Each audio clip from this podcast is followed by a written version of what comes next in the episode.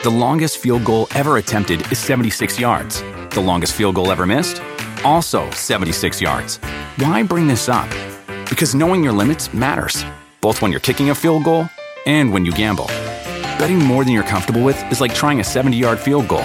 It probably won't go well. So set a limit when you gamble and stick to it. Want more helpful tips like this? Go to keep it fun ohio dot com for games, quizzes, and lots of ways to keep your gambling from getting out of hand.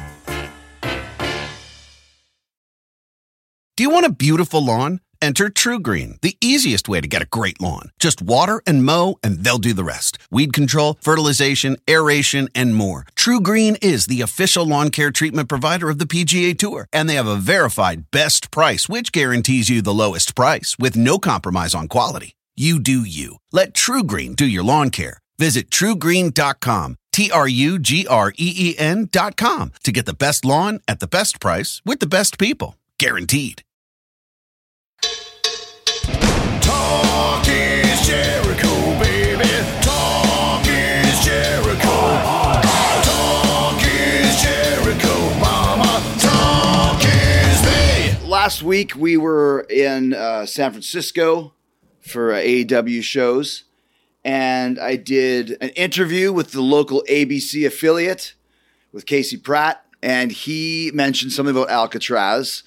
And it ended up, long story short, that we took a trip to Alcatraz with the uh, sole purpose of exploring it and checking it out and kind of getting the vibe for it, uh, to do a Talk Is Jericho, not just about the prison and the escape, but some of the haunted elements to it as well, with Jeff Dwyer is with us. He's more of the ghostly expert.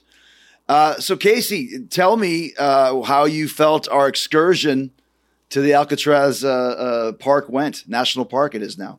I thought it was a big success, Chris. I think we rocked the rock is the way I put it. And uh, getting out there was a lot of fun, but I didn't feel anything really ghostly until we got off that elevator in the hospital wing. And I just felt that almost electric buzz. I remember looking over you and being like, do you feel that too? It was, it was pretty crazy up there. So Jeff, we, we, a couple of weeks ago, I did a podcast from the Anderson Hotel in Lawrenceburg, uh, Kentucky, just outside of Lexington. And there's a real kind of weight that you feel when you're in this place, like, you know, like as, mm-hmm. as animals, as mammals, you, you can feel the instinct, like your hair is kind of bristling. And we felt that on, on the top floor in that hospital area. Do you know what I'm talking about when I say that? Yeah, exactly. I feel the same sort of thing when I go to a lot of haunted places. I feel as though my body weight has increased three or four times. Like I'm being pulled downward. And I weigh maybe three or four hundred pounds instead of the one eighty-five, you know? Yeah. Uh, I also feel that electrical thing that we were talking about a little while ago, too. Um, even in places like Alcatraz, where there's no power in a lot of a lot of the places in Alcatraz, but you'll go in and you'll get that feeling like there's some sort of electrical field emanating out of the walls or the floor or something like that. Mm-hmm. But that heavy feeling is kind of freaky because it feels like you're being pulled downward sometimes. Yeah. And, and like like you said, you just like if I spent too much time there, I would be like, OK, I got to get out of here. And it's just in that area. When you go back downstairs again, it goes away. So there's mm-hmm. certain areas of different places that, that have, I guess, more activity. And we'll get into that. But are you also not an expert, but very knowledgeable about Alcatraz as a whole, Jeff, not just the haunting part of it? Yeah, I've been through the history of it quite a bit. Yeah. And it has a long history that goes far, far, farther back than the federal period, which was from about nineteen thirty-three to nineteen sixty-three, something like that. Let's talk about how far back. You know, it, uh, there's archaeological evidence that the Indians were out there hunting uh, ten thousand years before the first Europeans showed up in seventeen seventy-five. Wow. Now, I don't know how archaeologists have found these things, but they've been able to date some of the seashells and that kind of thing out there. So, but when the uh, Spanish came into the bay in seventeen seventy-five, they were told the place is Devil's Island or Evil Island. So the Spanish really didn't do anything with it during the entire time that they governed California. When the Mexicans took over in eighteen twenty, they didn't do anything with Alcatraz either because they thought it was Devil's Island or Evil Island. And it's only when the Americans took over California in eighteen forty-six that the military decided it had value as a military place. So they started building a lighthouse out there and installing cannon and military facilities. And when they started doing that in eighteen fifty, of course, they had incorrigibles in the uh, in the army. And so some of them had to be put in a guardhouse. So they built a guardhouse out there. and there were military prisoners out there as early as eighteen fifty-six. Why were they calling it Devil's Island or Evil Island? They, they felt there was bad spirits there, I guess? I, I suppose the Indians felt that there were bad spirits out there, and it may have been something to do with the dangers of the place, because the currents around there are really nasty. The winds can be really nasty, and it's desolate. You get out there, and uh, if you're stuck out there, there's there's not much you can do about it. Mm. And it may have been as, as fog shrouded and that sort of thing. And also the noise that the birds would make can be somewhat unsettling. It, it has been for me when I've been out there at night, especially on a foggy night, and the birds are flying around and screeching in the air. It just sounds like there's some sort of evil thing flying around, screeching at you. So the Indians probably experienced that. So they just named the place Devil's Island or Evil Island. But it's interesting that nothing was really done with it until the Americans came in about eighteen fifty or so. It started building out there. And of course, when they built, they built these guardhouses, which eventually grew to incarcerate a whole lot of people in the nineteenth century. Casey, you're obviously very knowledgeable as well about Alcatraz. So kind of tell us about the, the initial stages of, of, of why they started building this pr- this prison out on... What's the official name of the island? Is, is, is it called Devil's Island? Oh, it's just Alcatraz, yeah. Okay, Alcatraz. Gotcha. Alcatraz, which which was a uh, Spanish word for pelican. For pelican. Because there were so many pelicans out there. Wow. Okay, gotcha. That makes sense. That makes sense. So why did they start deciding to build a federal prison on this island, Casey? Yeah, they had the military use out there. They they used it to protect the bay. They had up to one hundred cannons out there. They never ended up needing to fire a shot. Uh, Jeff mentioned that lighthouse. That was the first lighthouse ever on the West Coast.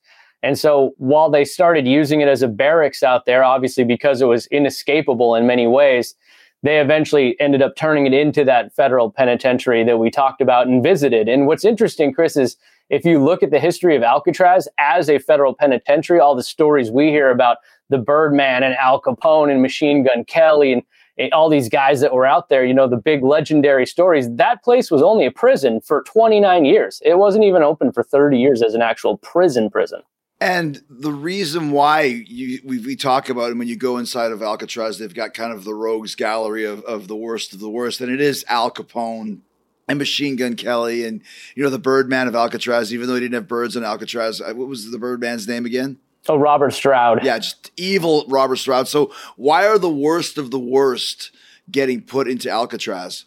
Well, definitely the worst of the worst were going there because they thought it was a place that they could limit everybody. Remember, we walked in there and the one thing that jumps out is the cells are so tiny because they were all single occupancy cells. So these guys in a lot of ways were isolated by themselves there, or when they were in the D block that we went to with the isolation cells, they were very well protected there.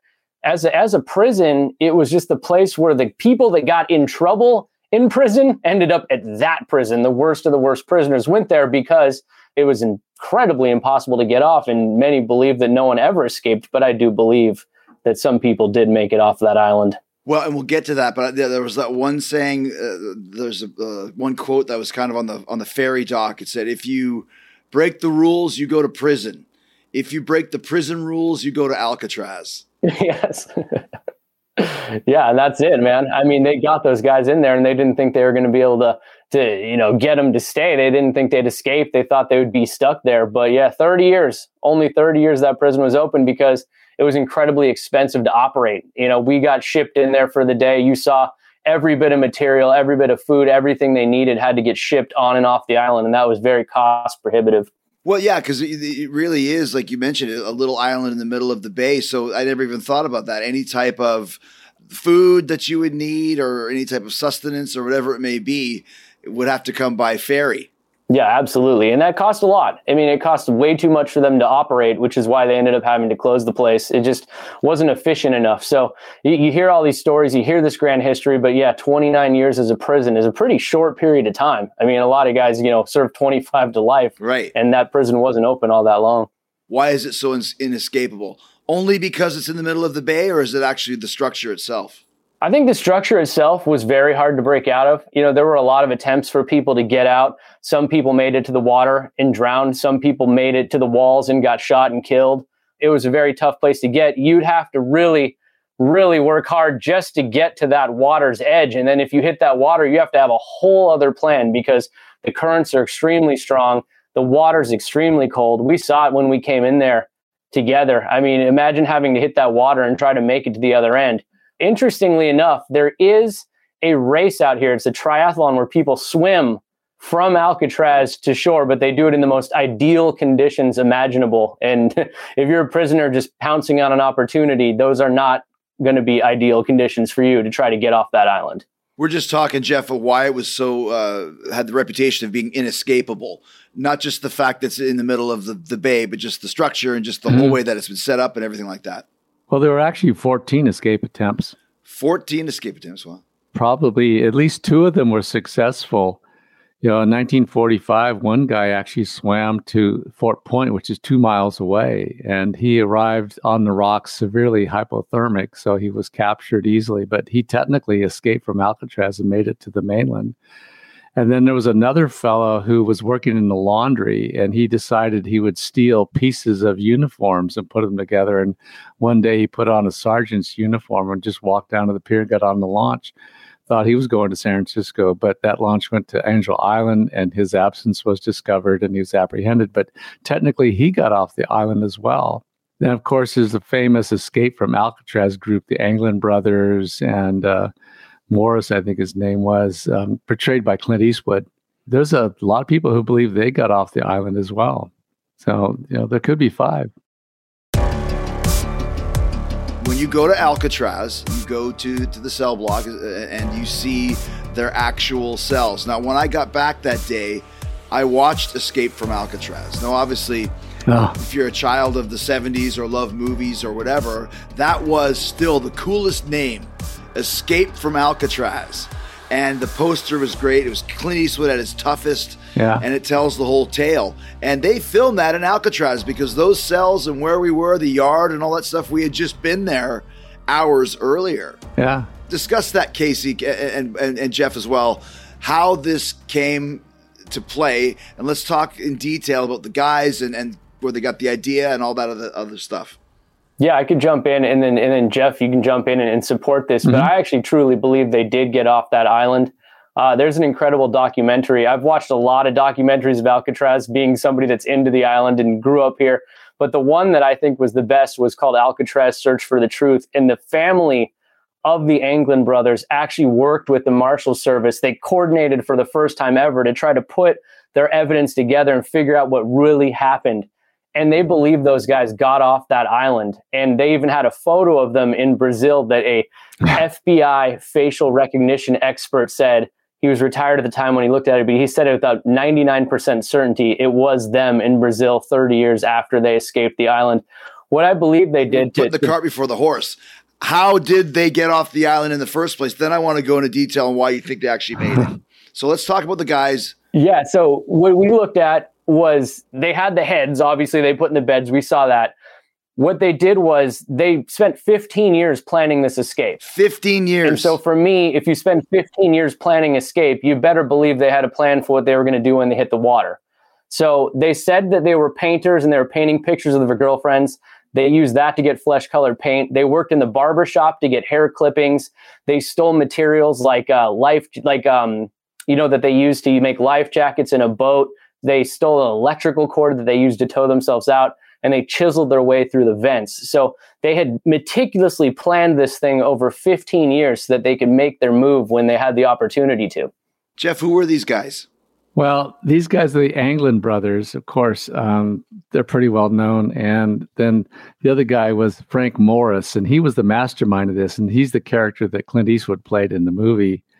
They spent a lot of time, as you said, putting together this raft. They made it out of raincoats and other rubber gear they could swipe from the shops and and stored it up in the rafters over their cell block. And it's amazing that the guards didn't suspect what was going on up there. In fact, some people think the guards were actually paid off to ignore what was going on. On the right night, they got up there in the top of the cell block and went through a vent in the roof, went across the roof and climbed all the way down to the shore and got in the water and supposedly made it to Angel Island. And from there, probably stole the boat and made it to Marin County.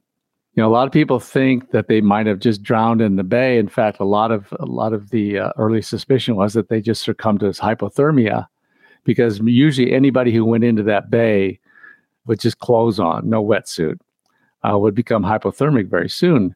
What people don't realize is they built a raft so their torso was above the water. They were in the water only from about the hip joints down so they could kick and propel the raft. And if you're doing that, you could probably make it to Angel Island. It's probably about one point two miles, something like that. It's not that far. And if you have a proper current, you could make it.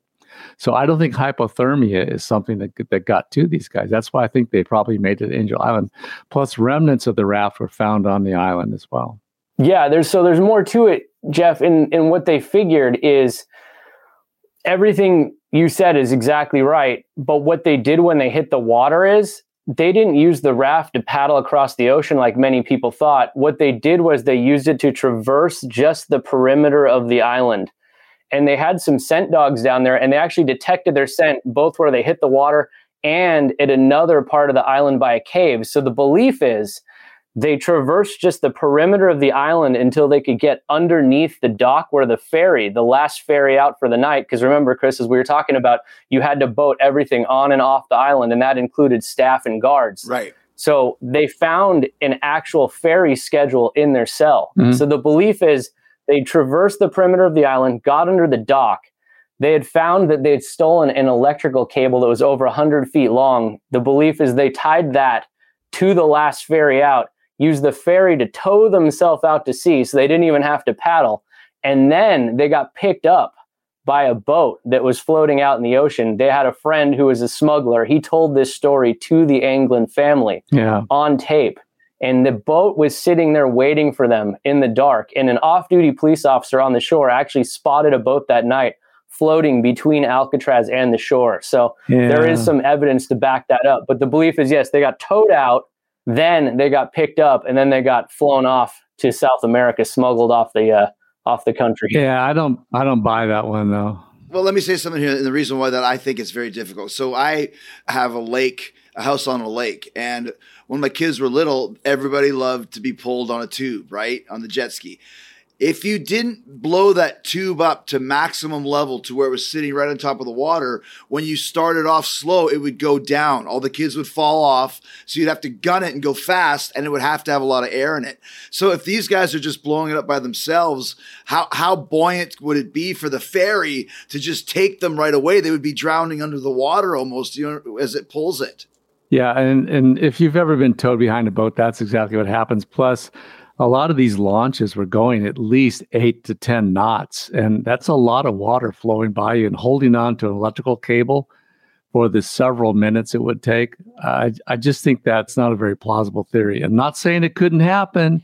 Right. But it's not very plausible to me. There's something else I wanted to bring up, too, that I read about afterwards. I, I've become an Alcatraz ex- expert in the last three days, is that the Anglin brothers grew up in Michigan, and it said they used to do polar bear swims yeah. when they were kids, which is, Ooh. being from Winnipeg, Canada, that's what you do when in the wintertime people jump in the water and they swim and there's still ice around. So maybe that is one another reason why they could handle that for a mile or two. I guess so. That water's pretty cold. I used to body surf off the Cliff House when I was in high school. And uh, it would take a half an hour to get into the water because the yeah. pain yeah. Uh, as your toes and your legs became numb was just excruciating. Of course, we were too dumb to realize there were great white sharks out there, but still, right. it's so bloody cold, man. I don't know how you could do it. Let's back up a bit, though. When when watching Escape from Alcatraz and seeing how, and obviously there's a lot of Hollywood juxtaposition in this. But basically, Clint's in his cell, Frank is in his cell, and he stole a pair of nail clippers from the evil warden. And he starts kind of chunking away at the at the vent and sees that the, the cement is kind of loose. And then, of course, we know he steals a spoon, and then he makes kind of a shank and kind of continues from there. Is that kind of how it really happened, in, in your guys' opinion, or has that evidence been found that that's how they did that at first? Well, they needed some type of metal tool, and the cement was pretty brittle. So it wasn't that hard to break through, but you had to use a, a metal tool of some sort. So that kind of makes sense to me. Yeah. And what was interesting is they actually had put both of the brothers right next to each other. Their cells were right next to each other when we were looking at it. And what was interesting is it was said that that they had gotten in trouble in another prison for trying to escape. Right. And they told the warden at Alcatraz not to put these guys together under any circumstance because they're an escapist. And that warden just like completely dismissed it because he thought, ah, there's no way anyone's getting off this island. And so they were right next to each other. And then Frank Morris's cell was a couple down. So, I mean, there's all kinds of opportunity for scheming with these guys. Mm-hmm. Exactly. And it's interesting too. They also made like cardboard uh, facsimiles of the vent. So they would chip it away and get as much of a hole as they could and then replace it with like a cardboard yeah. ruse, I guess you would say. Which is incredible that they were able to find all of this material. And like you said, they they they claimed to be painters, so they're able to get the different shades of paint. All of this, so much patience you would need. And they must have just been hearts pounding yeah. daily that someone was going to find this. I would think so. And, you know, I don't know how long these guys were sentenced to be at Alcatraz, but I mean, spending years just to plan an escape. Maybe you escaped when you only had two years left on your sentence. So why would you risk it? I don't know if they were lifers or not. I have no idea. Well, it probably gives you something to do. Well, now they're legends, right? Yeah, they're yeah. legends. Yeah. Another thing that's in the movie that I read was real is that I keep calling him Clint, but you know who we're talking about. He got an accordion and he would learn to play the accordion, quote unquote, for two reasons. One, to mask the sound of the chipping away of the stone. And B, to have a large case to put in front of the fake vent. They're pretty smart guys, you know, and I guess if you're desperate, you can be resourceful beyond your own imagination. Now, another question I was going to ask you is, is you mentioned, you know, they had the big vent behind their cells and then shimmy up to the top and then get to the roof and then come down the drain pipe. How would they know that those vents are there and that you could access the roof and the and the drain pipe from that vent? I think they did a lot of exploration, right? Yeah, exploration, studying the yard when you get the opportunities to walk outside in, in that, you know, recreation area. I'm not sure how they would have gotten the exact path they wanted to take, but once they had accessed that inner area between uh, the cell blocks, you know, they climbed up there and they had made somewhat of a makeshift uh, workshop so they could kind of stash their goods and, and work on the things they needed to work on up there. So maybe, yeah, they just, all hours of the night, just getting up there, exploring, looking around, figuring out where they can go. A couple other interesting things, too, is that there's there was a fourth guy mm-hmm. who in the movie was called Charlie Butts. And, of course, they were all making jokes about that. But in real life, his name was uh, Alan West. He did the same plan, but then when it came down to it, his cement had hardened and he couldn't get the vent off. So he was stuck. He was left behind as the other three went. But then he kind of assisted the F B I with the investigation afterwards. Yeah, I don't know if he got time off for that or not. But uh, yeah, that was really, uh, I don't know if it was a lucky break for him or not. Well, I guess it depends if they made it or not, right? And the last thing that, that I noticed is that he actually, it says that they had a concertina, which is a form of an accordion that they used to blow up the rafts, which is kind of like a bellows type oh, of thing. So yeah, that might have helped them get the buoyancy they needed for, for your theory, Casey. Yeah. Yeah. If they had the right buoyancy and a decent tow, then they didn't have to use all the, the power, the manpower to paddle out there. And, and, you know, even if they did have to use the manpower, let's just say the tow theory's bunk, the boat, if it was still waiting out there, they didn't have to paddle as far as they would have had to paddle all the way to shore. Mm-hmm. Yeah. A couple other things you mentioned, the paper mache, which is they made this uh, uh, with a mixture of soap, toothpaste, concrete dust, and toilet paper. That that enabled them to make like the, the paper mache molds of the, of their heads. And then, like you said, they had the flesh colored paint from painting equipment. And then the barbershop, one of the guys worked the barbershop, got hair and pieced this together. Now, when we saw them at Alcatraz, they looked like really shitty paper mache heads. But if yeah, it was dark and you had the blanket pulled up and you weren't looking for it, obviously it was enough to work. Either that or the guards were in on it. I don't know. You think the guards could have been in on it? Yeah, I guess in the dark, you just need to buy a couple hours, you know, just buy a couple hours to get a head start as the guards walk by, right?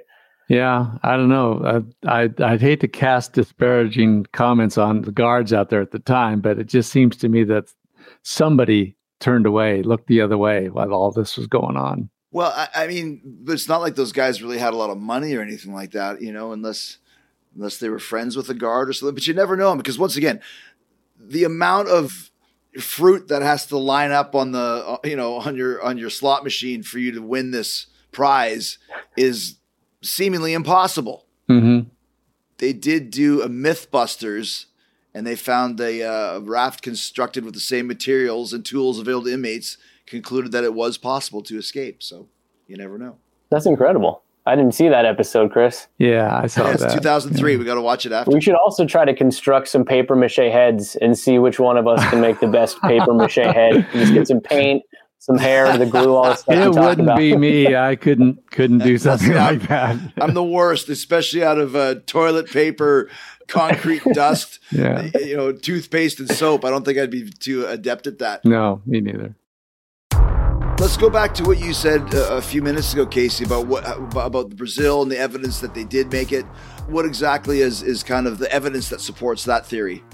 So the evidence supporting the theory that they made it is there was a photo taken of them in Brazil on a farm from a family friend. That family friend went and contacted the Anglin brothers family, sat down with them, explained everything about how they got off, how they got out of the country, the image, et cetera. The Anglin family was able to present that photo to law enforcement. Now, remember, this is still an open investigation. It is not a closed case. It is still active. It has not been solved. Hmm. Uh, I believe until they hit ninety-nine years of age, they're going to keep it open or until they can prove they're dead. In studying the photos, they said that with a lot of certainty, that was a photo of the Anglin brothers. Uh, no one knows where Frank Morris is currently. The other interesting thing is they did find pieces of the raft and other bits and pieces of, of what they had, like the paddles, et cetera, but they never found their bodies. A body did wash up. I believe it was on Angel Island, Jeff. But what was interesting about this documentary is the Anglin brothers had another brother who was in prison, and he passed away in a different prison. They exhumed his corpse, wow. checked his D N A, and cross-referenced it with the remains found that they thought could have been washed up from their escape attempt, and they did not match. So it is hmm. completely and utterly not a match, uh, the remains that were found ashore. Wow. Well, if they ever turn up somewhere, it'd be good to do a little D N A check to see if they match up somewhere. But I, I think they made it. Maybe we could get them on the podcast. Yeah. If you go on to Wikipedia, there is a lot of different uh, accounts from people that claimed to have picked them up in a boat, uh, a deathbed confession mm-hmm. that he and a partner picked up Morris and Anglins in a boat and transported them to Seattle, Washington. A former inmate said that Clarence's girlfriend had agreed to meet the men ashore and drive them to Mexico. Uh, stories of the Anglin's mother and family getting Christmas cards mm-hmm. to mother from John, Merry Christmas. So, you know, who knows if it's real or not, but there is a lot of evidence that I th- and once again, you mentioned the Loch Ness Monster, you know, it's, it's almost kind of like, are we hoping so much that this is real, that we're going to believe uh, these things? Or is it easier to be like the evil warden in Escape from Alcatraz and just go, they drowned. Mm-hmm. That's it. Yeah, everyone wants them to have gotten off, right? Yeah, except for the people that actually worked there. It's like there's no fucking way they could get off. So just stop talking about it, right? yeah.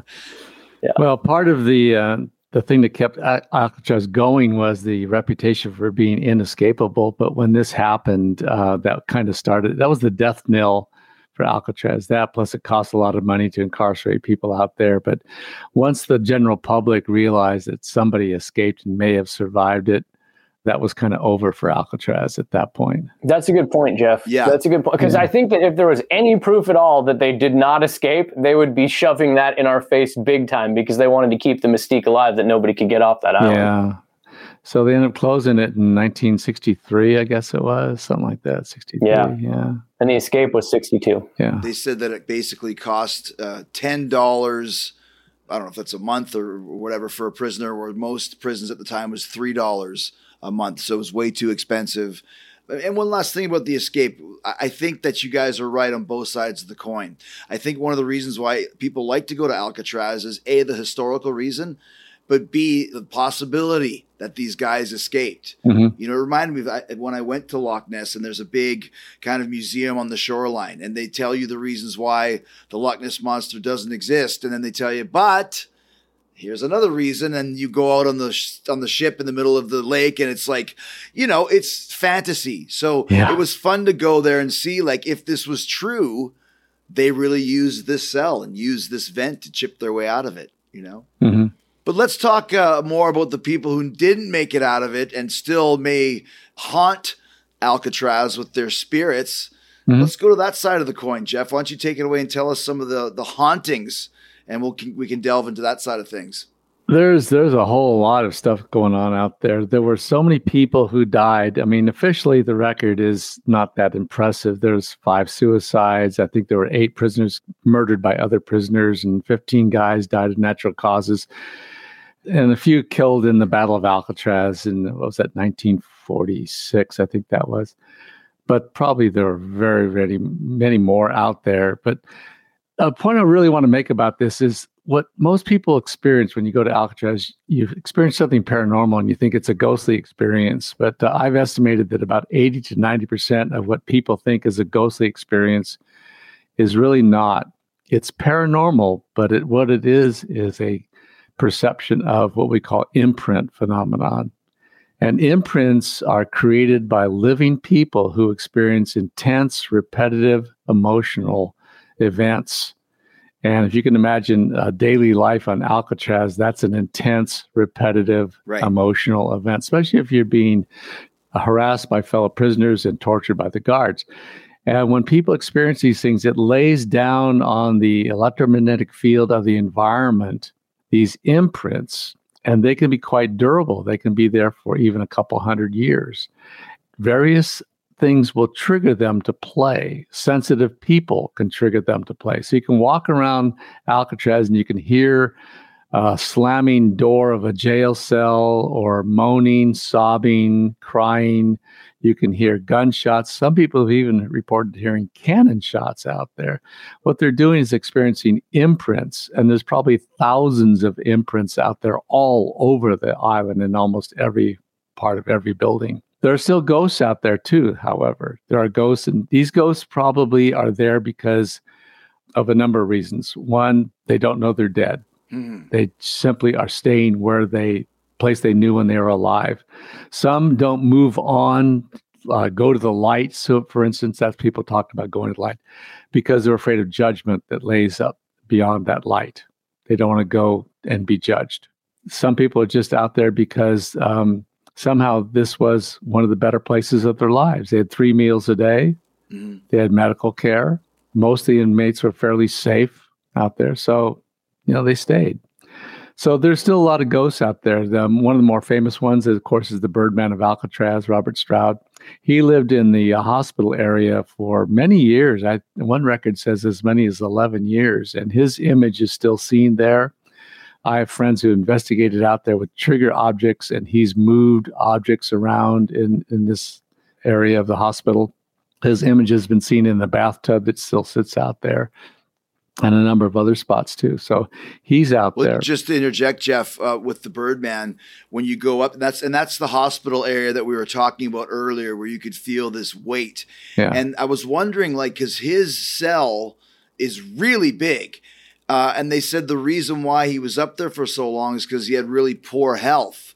So he had to be up there. And I was like, that's pretty brilliant. You know what I mean? Like, mm-hmm. will yourself to get some terrible disease so you can yeah. live basically in the penthouse of Alcatraz. That's better than being healthy and living in the little closet cells that they had. Yeah. And he had a lot of privileges up there, too. That's where he did his uh, bird studies and wrote his books, which got published. And it's said that he had at one time as many as three hundred birds living up there. And one of the things that sensitive people discover is they go there and they get this foul stench of bird droppings because wow. the, the rumor is that he never cleaned up after his birds. He just let them poop wherever they wanted to poop and just kind of left it there. That's one of the old legends about this guy. Interestingly enough, he didn't die on Alcatraz. He was shipped off, I think, to Leavenworth, and he died there. But I think he's haunting Alcatraz because those were actually some of the best years of his life. He had his bird studies, and he had his birds, which is, were his beloved companions. And it is said that he played chess with the guards at night.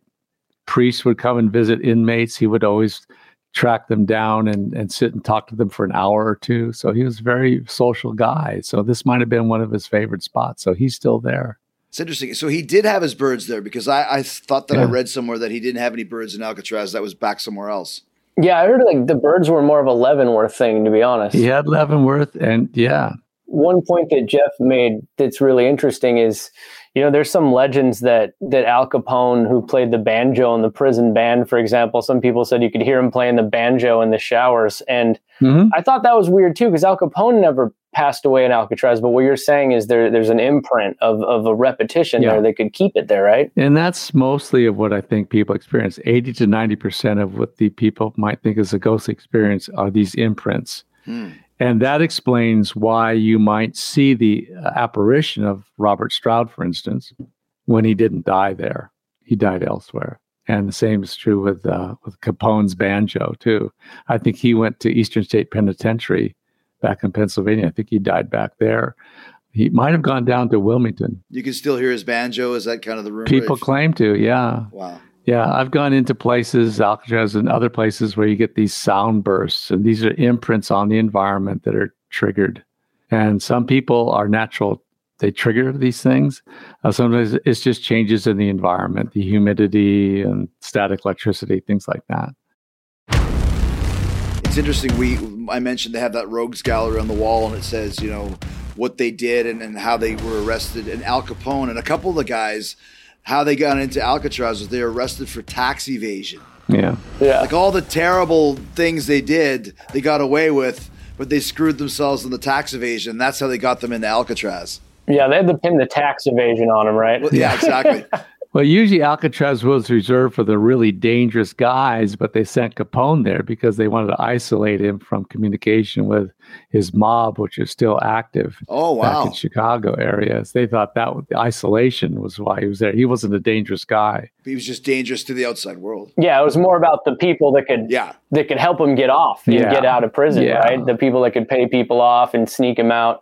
What what I found most interesting, like you said, Chris, hospital wing, I felt like as soon as we went up there, I felt odd. I felt D thirteen, the isolation unit, the the hole, as they would call it. I, I remember walking in there and taking a selfie video, and it almost looked like my eyes had dilated. I remember watching you go in there, Chris, and, and you kind of jumped out and said you felt like we were going to shut the door on you and run off. Do you remember that? Yeah, well, because and that, actually I wanted to go back to the hole before we talk about the haunting of it. So the hole is what you would get like in the in the movie. If you did anything wrong, if you got in a fight, mm-hmm. you go in the hole for like thirty days, and they put Clint in the hole for thirty days. They give him the hose shower, and I don't know how much truth that is, you guys can answer, but just being in there, take the hauntings out of the equation. Just standing in there creeped me out, because I'm like, if this door closes, like you would be in complete darkness and you'd lose your mind. And they were talking, and we can get into some of the things that they told us about the hole, but what was the experience of the hole like from, from the research you guys have done? It was completely awful, because you had a straw mattress that was taken out in the morning, and you, it was delivered back to you in the evening. So during the day, you had nothing to sit on but the steel floor. You know, you've been in these places. Uh, I was in thirteen also. It's basically a steel box. Yeah. There isn't a wooden floor, tile floor, anything like that. It's a steel. So that just sucks the heat right out of you if you lay down on it, you know, because of the heat capacity of metal. Yeah. So during the day, these guys, and a lot of them were stripped naked. So they would lay on the floor, and, you know, it's cold out there. Any time of the year, August, it's, it could be freezing cold out there. So they were suffering from this really cold environment. And then they had maybe a bucket for a toilet. And I think some of them have a little sink where they could get a little water out of it. And that's about it. They were isolated. They kept in the dark. They had no communication with the guards or anybody else. So it was complete, total isolation. And it, the legend is that it drove a lot of people crazy. So what, would they open the door to give you food? Because there was no tray hole there or anything like that. Yeah, a hatch where they could put a tray through there. Hatch. No, I don't believe I I remember seeing anything like that. Did you? I didn't see that. There was like a metal gate that had yeah. kind of normal slats, oh, yeah, and then yeah. there was another right. solid door, remember? Because when we went into D fourteen, they had yeah. that gate that was blocking us from going all the way in. But in D thirteen, it was open, and we were able to get all the way in there. You're right. And you, you heard it on the audio tour, and this is one of my favorite stories, is a prisoner that was in the hole, he would tear the buttons off of his uniform and throw them and then try to find the buttons to keep himself from going mad. Hmm. And my first time going there, it was a night tour, and it was actually a bit darker than when we were there. And I had a brand new leather jacket. And so I reached in my pocket. You know, sometimes jackets come with those extra buttons. Yeah. So I started kind of just chucking the buttons to see if I could get anything. But it was, you couldn't see anything. You couldn't see your hand in front of your face in there at night. Yeah, supposedly people went crazy in there. And one guy was actually found dead in the morning. And supposedly the examination of the body suggested that he had been strangled. Wow. But he couldn't have done that himself. You can't kill yourself by strangling yourself.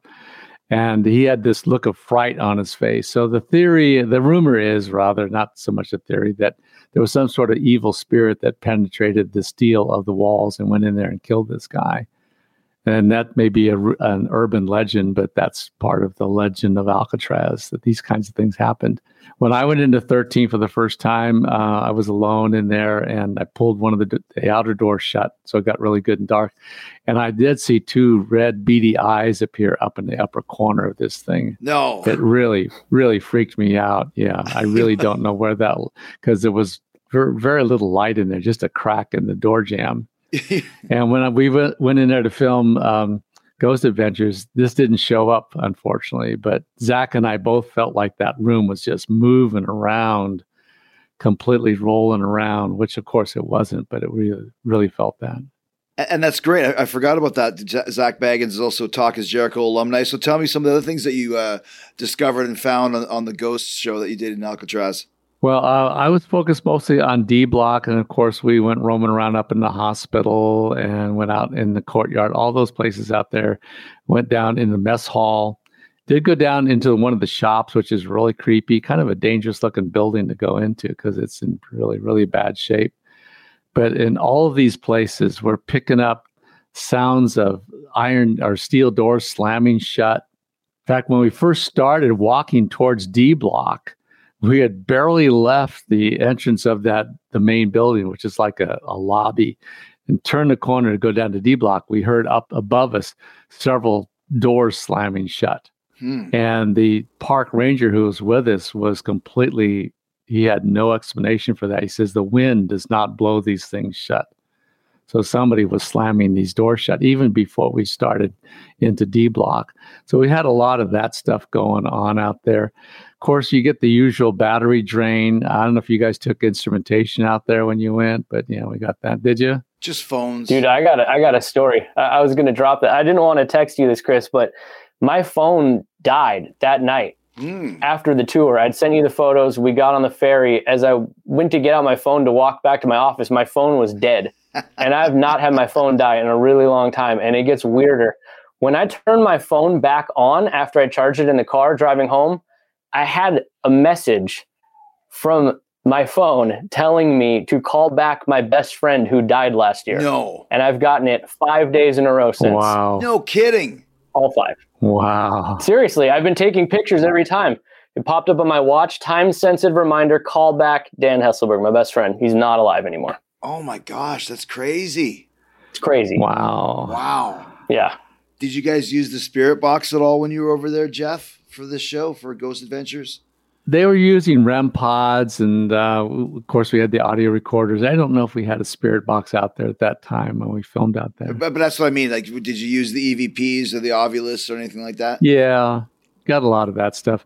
I got um, one that was really kind of freaky. Um, when I left there, the last night I left about We got, I think we got back to the boat dock like three thirty in the morning, something like that. And I was driving home, and it's from there, it's about an hour drive home. And uh, halfway home, I heard this growl from the back. I was driving an S U V, so it was kind of a big car. Oh, wow. Heard this growl from the back, just this kind of moaning back there. And I thought, God, what the hell's that, you know? So I got home and Gosh. realized that something was with me. So I took my recorder out and my K two meter, which has flashing lights on it, and the lights started flashing. And I usually don't use K two meters. I think there's something really wrong with electromagnetic field detectors, but I let the thing flash, and I had my audio recorder on, and I was teasing this spirit And I said, what do you think of the pretty lights? You know, I thought they were pretty lights might irritate this guy. And he growled loudly at me and, and hissed my name.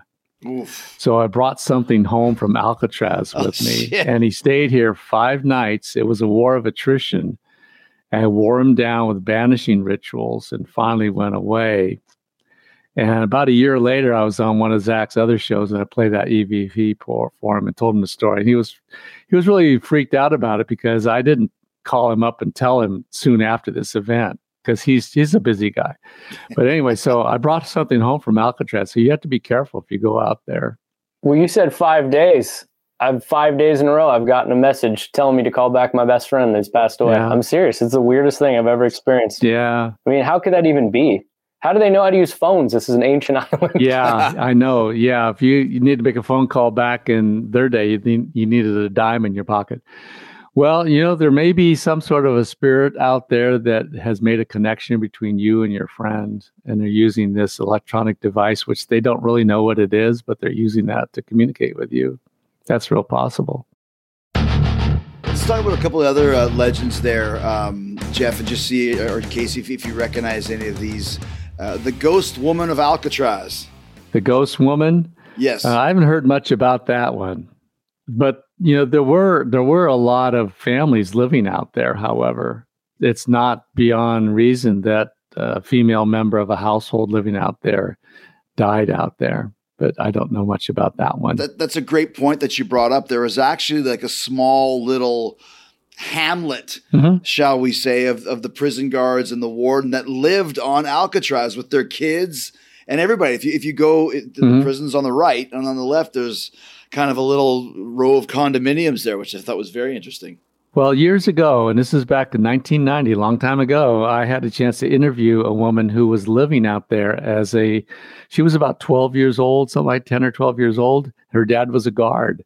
And her dad attended the nineteen forty Warden's Christmas Party, which is fairly famous because it was at this party that most of the people in attendance, and there were several, uh, saw a, a ghost appear, a fellow wearing a Confederate uniform, and there were Confederates incarcerated at Alcatraz during the Civil War. Oh, wow. There were a lot of of uh, Southern sympathizers in California, and some of them did wear wear uniforms, and one guy was captured and put out at Alcatraz. So he, his ghost appeared, and many people saw it, including the father of this woman I interviewed. And she was telling me that her dad would tell that story every Christmas during all the years that she was growing up out there, that he was one of the witnesses of this Civil War ghost showing up at this nineteen forty Warden's Christmas Party. Now, it would be neat to investigate the house, but as you probably saw, it's just standing there in ruins right now. Yeah. The concrete walls are there, and that's about it. So there, you can't go in and hunt around for this character. But yeah, uh, that's one of the most intriguing stories because I was able to make a fairly direct connection. Who, when I talked to her, she was quite elderly at the time. It's amazing because, like you said, too, I think not just from the prison itself, you mentioned from the natives hunting, whatever kind of spirits there was prior. And whenever there's bad vibes, and the, and the ghost places that I've been to have all been places that had bad things happen. And that's enough to, to draw spirits, you know, if it's just not, or like you said, maybe it's the best time of their life, or there's just a lot of really crazy things that happen where, where these evil things remain, if for lack of a better term. Yeah, it's a, it's a place where a lot of them had power also. Mm-hmm. People who were murderers, for instance, they had a, they felt they had a lot of power over everybody else. They were invincible because they were good with weapons. Mm-hmm. Um, but I think a lot of them stick behind because they're fearful about moving on to judgment. And if they had any notion of heaven and hell, they didn't want to end up in hell because Alcatraz was enough of a hell. And they didn't want to go beyond that. It's literal hell, right? Hell on earth. Yeah.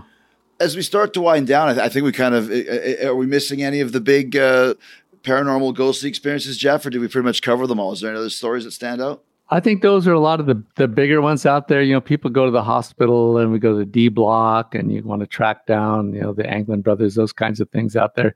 But you can have a paranormal experience anywhere on Alcatraz Island. In fact, it's one of the few places that I can literally guarantee a paranormal experience if you just open yourself up. And you don't have to uh, be somebody who's a true believer in the paranormal. You can be a skeptic, in fact, and go out there and have something that is completely mind-blowing.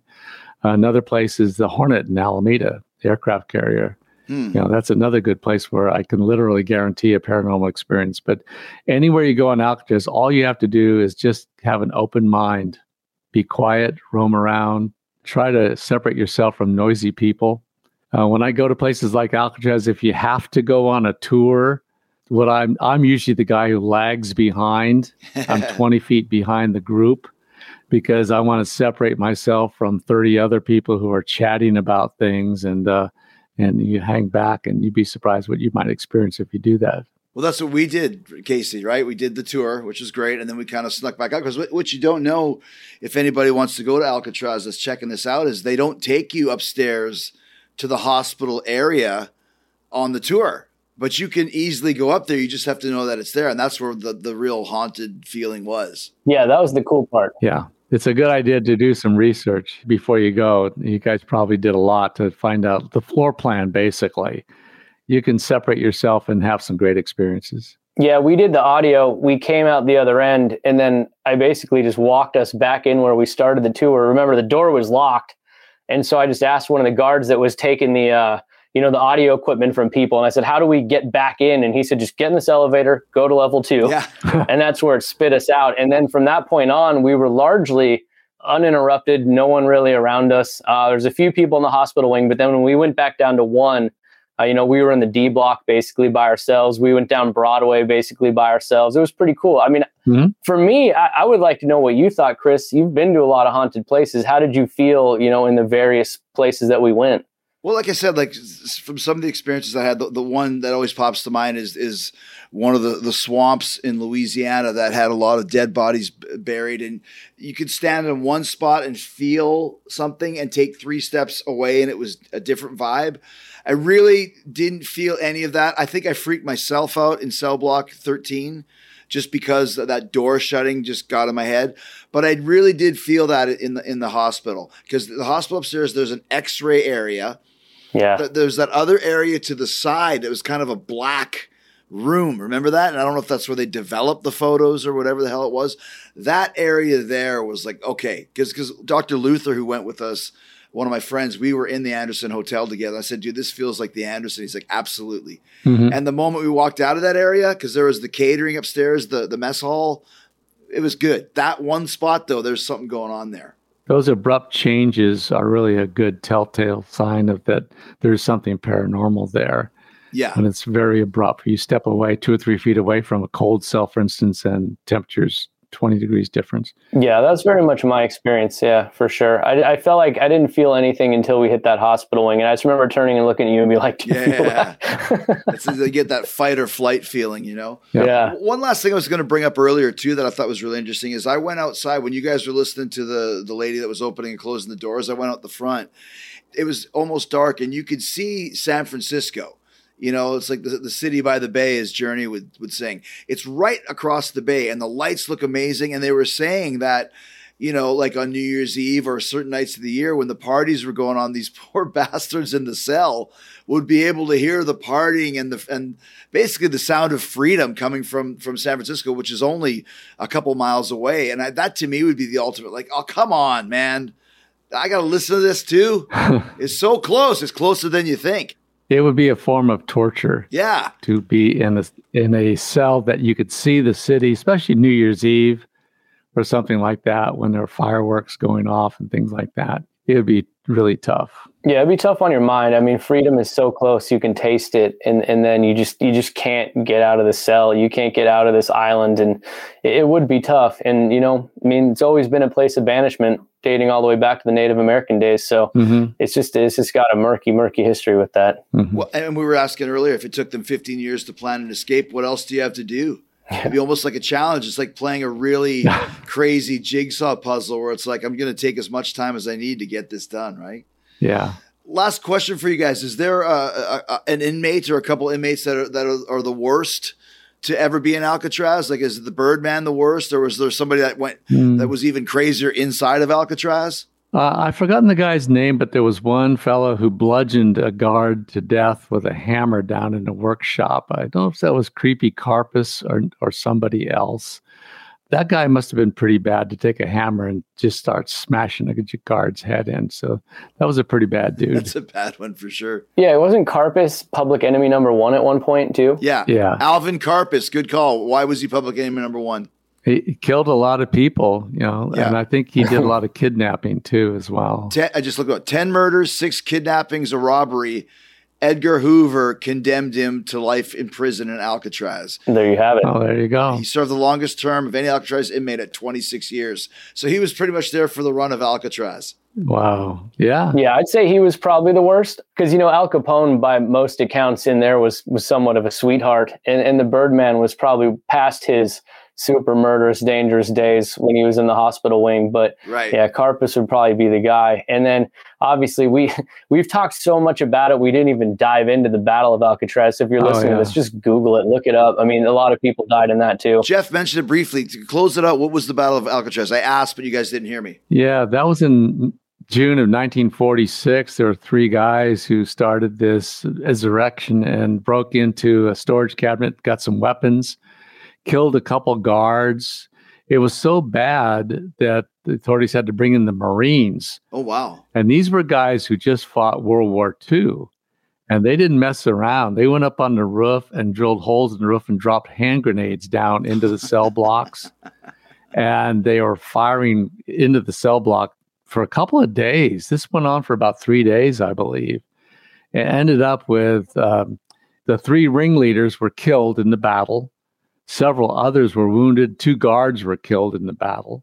And then three other fellows who were sort of leaders, uh, they were captured. Two were executed in the gas chamber at San Quentin, and the other, because he was only nineteen, was just given a second life sentence. Mm-hmm. So I don't know where he ended up dying, but there was a lot of mayhem going on out there. And apparently the public was quite frightened by all this because of the gunfire. You could hear it in San Francisco going off all day and through the night and the explosions. So that was a big deal in nineteen forty-six. Yeah, it got a lot of attention. And and also, Chris, I don't know if you remember when we were in the D block, if you're standing there looking at those isolation cells, D thirteen and fourteen, if you just turn to the right and look at the wall, the whole wall was pockmarked with yeah. bullet holes. Mm-hmm. I mean, there's bullet holes everywhere. The little firebox had holes in it. There was yeah. chips taken out of the walls everywhere. I mean, yep. they were just indiscriminately firing into the D block, basically. It was crazy. Yeah, and if you look around some of the old linoleum, which is still there, you know, it's remarkable. You'll see big, long scratches in there, probably from buckshot coming out of the shotguns that were fired. There's a lot of remnants still out there. Last uh, question for you guys. If you had to take a guess of what happened to Frank, John, and Clarence, the three guys that escaped from Alcatraz, what's your theory about what actually happened? Take all the fantasy out of it and tell me what you think. For you start, Casey, because I know I know what you're thinking. Yeah, it's my favorite story of Alcatraz, and, uh, and I've looked at it a lot. And like I said, you look at that documentary, it's still up, Alcatraz Search for the Truth. And I'm telling you, these guys got off. They got away. I don't know what happened to Frank Morris, but, you know, he gets all the credit because he had the genius I Q, but the Anglin brothers were like redneck MacGyvers, too. Those guys were smart by their own account. I just, again, fifteen years of planning, and they didn't have any idea what they were going to do when they hit the water. No, those guys knew what they were doing. What do you think, Jeff? I think they made it, and they're enjoying pina coladas down in Brazil somewhere. Yeah. Could they still be alive? Hopefully they're listening to this podcast. How, how old would they be at this point in time? Well, that's a good question. I don't think they would be alive at this point. I think they've got to be. Well, Fra- okay, so Frank was born in twenty-six, so he'd be ninety-six years old. Yeah, that's pushing it. Clarence would be eighty-three. He could still be alive, man. Yeah, that's possible. That's possible. You know, so, well, yeah, ninety-three. Yeah, nineteen sixty-two. It'd be really cool if Clarence, when he was facing termination, would come clean and get a news crew to come in and give an interview about all this. That would be really cool. I think that'd be the greatest thing. Well, Clarence, if you're listening, and I think you are, if you're looking to give your big confession, we're always waiting for you here at Talk Is Jericho. Yeah, that would be fun. Thank you, guys. That was awesome, man. I really appreciate that. Uh, it was a pleasure. It was a lot of fun. All right. Thanks for inviting me.